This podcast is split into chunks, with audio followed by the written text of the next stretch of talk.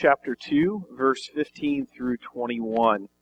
Um, at the end of, well, I guess as I was finishing up the Advent season, uh, Advent uh, sermon series, I started working on some different things and thinking about uh, the new year and thinking, you know, what kind of great message can we have to compel us into the new year?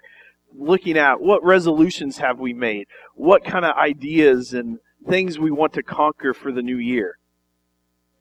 But that farm boy thing kicked in, and I was drawn back to this Luke passage in the Advent season.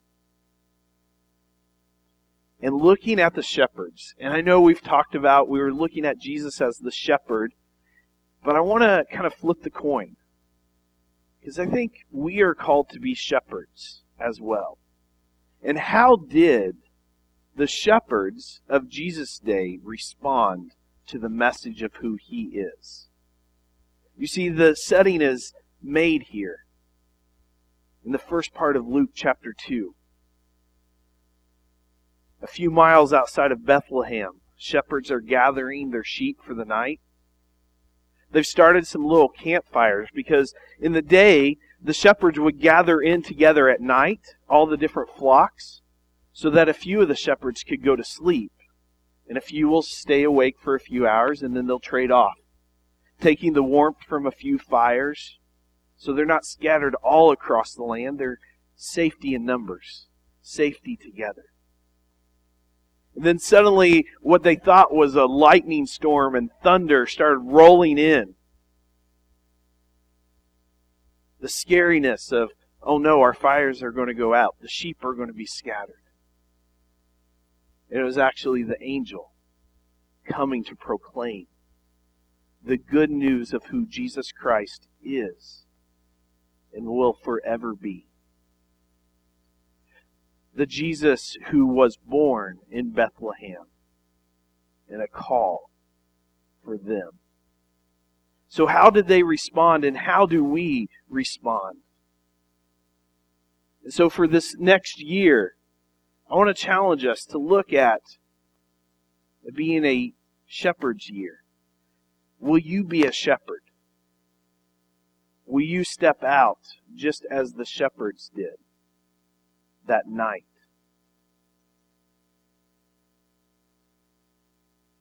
Hear the message from the holy angel in verse 10. Fear not, for behold, I bring you good news of great joy that will be for all people. For unto us born this day in the city of David a Savior, who is Christ the Lord. And this will be a sign for you. You will find a baby wrapped in swaddling clothes and lying in a manger. Can you imagine that message? I think Rhonda is so right. During the Christmas season, even us in the church, we hear the message, we hear the scriptures, and sometimes we just go really fast and we don't get to really just be in the message we don't get to be in the gospel presentation. It's kind of like some of those books that we have for our Christmas tradition. We read them and we stick them back under the tree. We don't dwell in them. One thing entering into Alicia's family is they have a tradition of a book that they read every Christmas season. And I love this book. And it's about the innkeeper. And you guys got to experience last year that same book being read with the kids doing their program. But we don't just read it one time and stick it back under the tree. It's one of those books that Josiah grabs like every couple of nights and wants to reread it.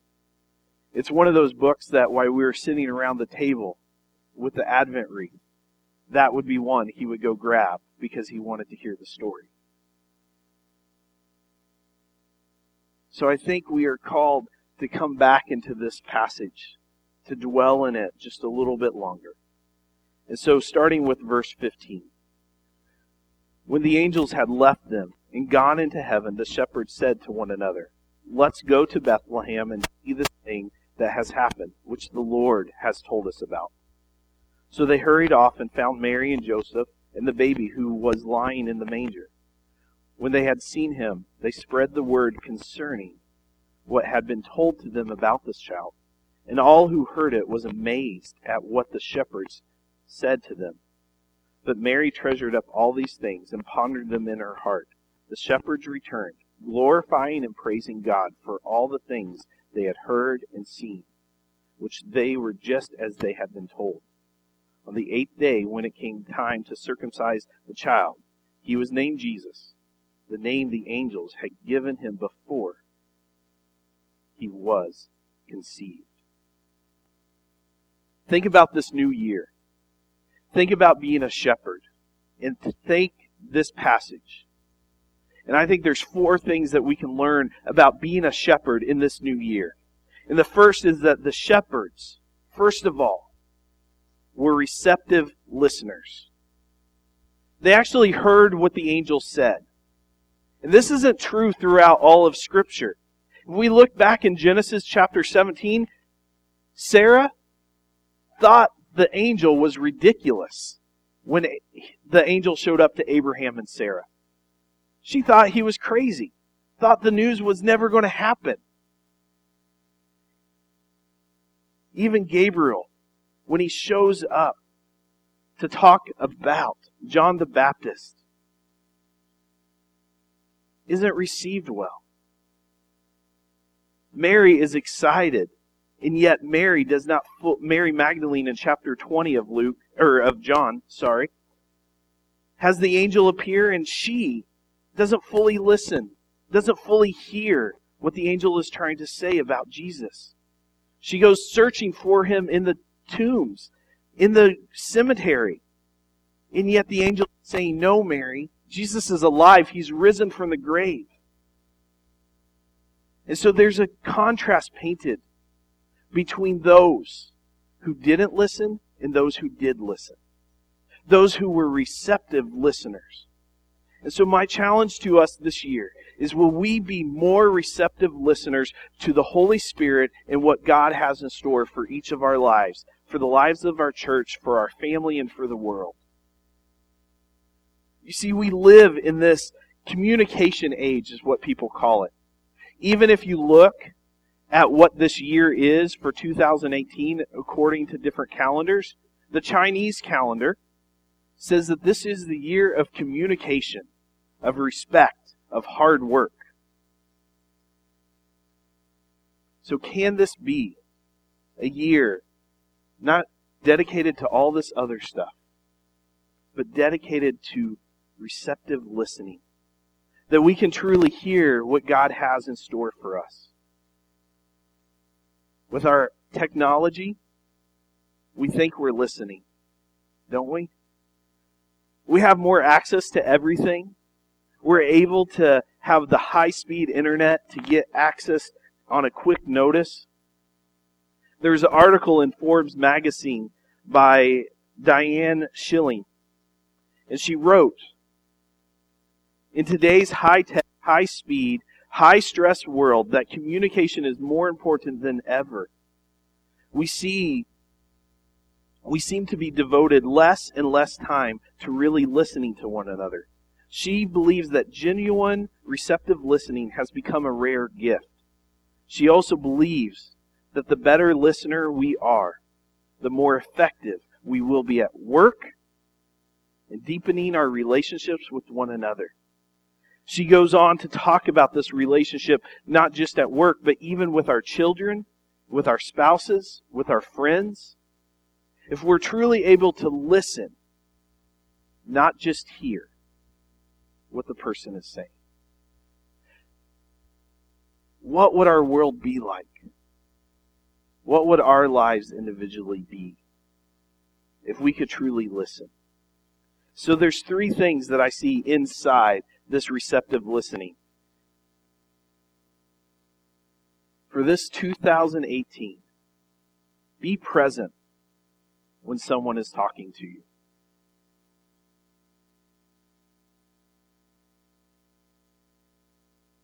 Be present. Keep an open mind and a closed mouth when you're listening. Be more like a sponge than a screen or a critic just reflecting back what they said. Be a sponge. Soak in what they're saying to truly understand where they're at and where they're coming from. This morning, I hope that as we step into a new 2018 tomorrow, we'll be better listeners. Listening not only to each other, but listening to the Holy Spirit.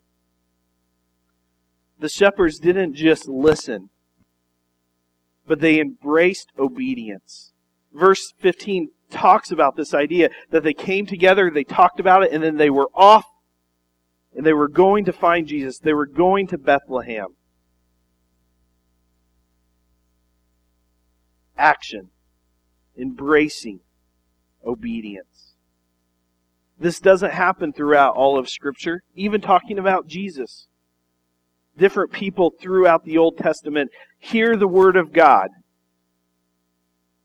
but don't act. Some who act actually act in defiance. Think about the prophet Jonah. As he hears, he knows what God is calling him to, and he turns around and goes the other way. But a few days and a big fish changes his mind.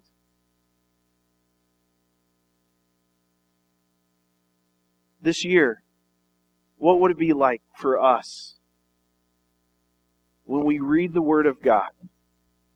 we hear the Word of God through our prayer times and through our times with one another, corporate and private, we recognize where God is calling us. And we run with obedience. We embrace it. There's a Scottish theologian, Sinclair Ferguson, who wrote this statement, in, or wrote in Christ alone, made the statement one day. Be, a, be obedient, even when you don't know where obedience may lead you. This year of 2018, even if you can't see the finish line, you can't see how everything's going to turn out, will you run with us? Will you run as a family? Will you run as a church body? Will you run individually? into that obedience. Maybe God's opening a new horizon for you, a new avenue at work, and God has confirmed it with you and spoken and said, Yes. Or maybe God is opening some new avenue for your schooling to open up something great, a new adventure, something that just stirs you in the heart and in the mind and the soul. Then run with it fully. Embrace it and go with it.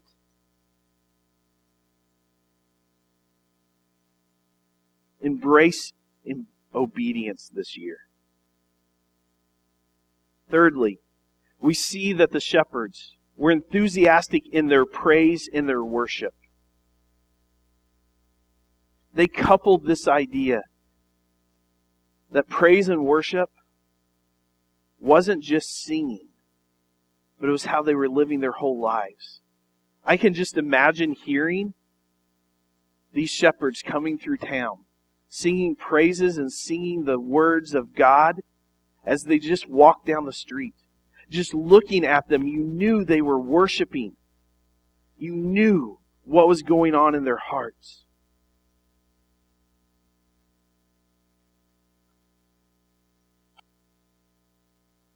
Verse 20, I love how it puts it here. The shepherds returned, glorifying and praising God for all the things they had heard and seen, which were just as they had been told. God is still unfolding His Word. It is still alive, and it is still incorporating you. And as He unfolds it, we can jump in with the shepherds and glorify and praising God for all the things that they were told and had seen. as I was thinking about this idea of glorifying and praising God, I came across uh, my John Wesley uh, little book of different facts about him and writings that he had done. And for those who don't know, he's the founder of Methodism and the Wesleyan Church, hence John Wesley. We are branched off of them throughout history. And as newcomers came into the community which Wesley was helping to lead, they started to realize that people didn't understand fully what it meant to praise God with their life, what it meant to praise them, praise Him every moment. And so they simply came down to a starting point, and they created some guidelines that Wesley put down, directions for singing. And it didn't stay just in singing, it moved into every aspect of their lives. But he wrote down seven. And hear them. Learn these tunes before you learn any other others. Afterwards, learn as many as you please. And the reason why he set and he has the ones listed out, he wanted them to hear the basic theology. My question to you when you're going about your life, do the songs of our theology ring in your heart? Do the songs that capture who Christ is, who Christ will be, and who Christ will ever be, the Savior of the world? Don't let it end just during our Christmas season when we sing hymns and praise songs about Christ. You can come every Sunday and we will sing songs that glorify. But take them with you. Don't leave them just on Sunday morning. Have them envelop who you are. Wesley goes on sing them exactly as they are printed, without altering or amending them at all. And he was cautioning us to recognize we need to sing the songs of our faith and hold on to the truth. And don't forget any part. Three, sing all. Sing that will join with a congregation as frequently as you can. Let not a slight degree or weariness hinder you. You guys understand this. You're here on a Sunday morning when there's snow outside. You're not letting the slight degree or weariness hinder you coming together. But every Sunday, we should be excited to come to worship corporately together. I know there's Sundays when life just happens and you're not going to be able to come. But I miss you on those Sundays. I miss the fellowship. And I hope you guys miss it too and want to be here. And Wesley was getting at that. Four, sing with good courage. Beware of singing as if you're half dead or half asleep, but lift up your voice with strength. Be into it fully.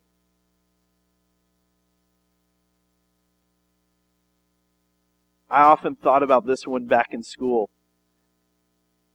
Do you sing with the gusto on Sunday morning inside the worship center as you sing in the shower before you get here? Bring that gusto. Bring that passion. I believe the shepherds had that gusto as they were walking. They were singing and praising. They didn't care who heard them. They actually wanted everybody to hear them.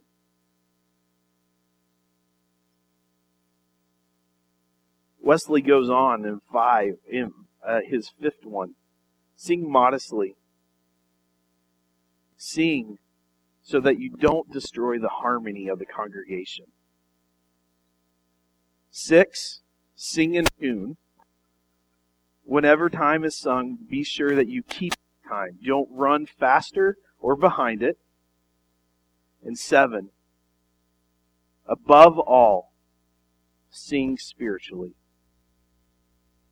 even before you get here, allow God to turn your knobs so that you're spiritually in tune to the congregation and the community. The shepherds open themselves up through their obedience, through their receptive listening, to be able to freely worship all that God had in store. They didn't hold back. They let it all come out, their praises. In 2018, be like the shepherds as you go from place to place. Sing loudly. Maybe it's not through your voice, maybe it's through your actions, your deeds, who you are. And finally, as the shepherds teach us this morning, they were public proclaimers. Will you in 2018 proclaim what Christ is and will ever be? Will you proclaim the good news that is Christ Jesus everywhere you go? And some of you might say, well, it's just not my gift to evangelize. And I didn't say anything about just evangelizing there. I said just proclaim. Proclaim the good news. And here's some list of, real quickly, some reasons, responses why people say, I can't proclaim the good news. I don't know enough of the Bible. And God wouldn't even know how, and I don't even know where to start. Guess what? I don't think the shepherds were inside the synagogue every single week, every single day. A lot of shepherds did not have the Word of God memorized like the rabbis did. But the angel didn't show up to the rabbis to go and proclaim. They showed up to the simple shepherds. Maybe we just need to be a simple shepherd this year.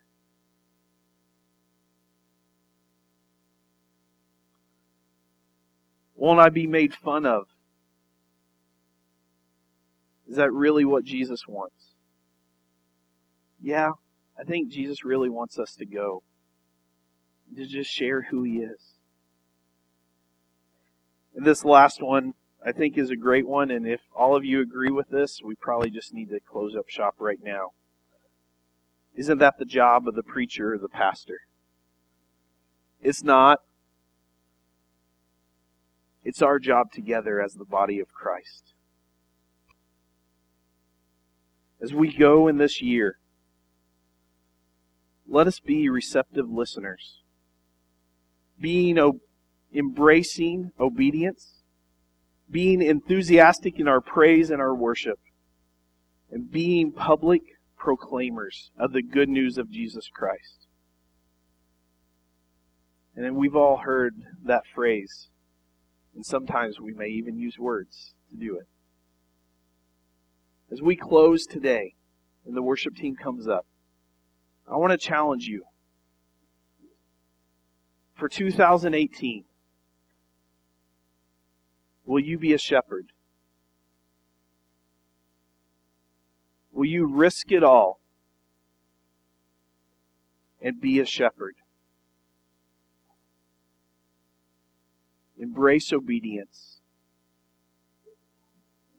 Embrace the good news that Jesus Christ has for you to share, to invite people to. Will you stand and worship and respond?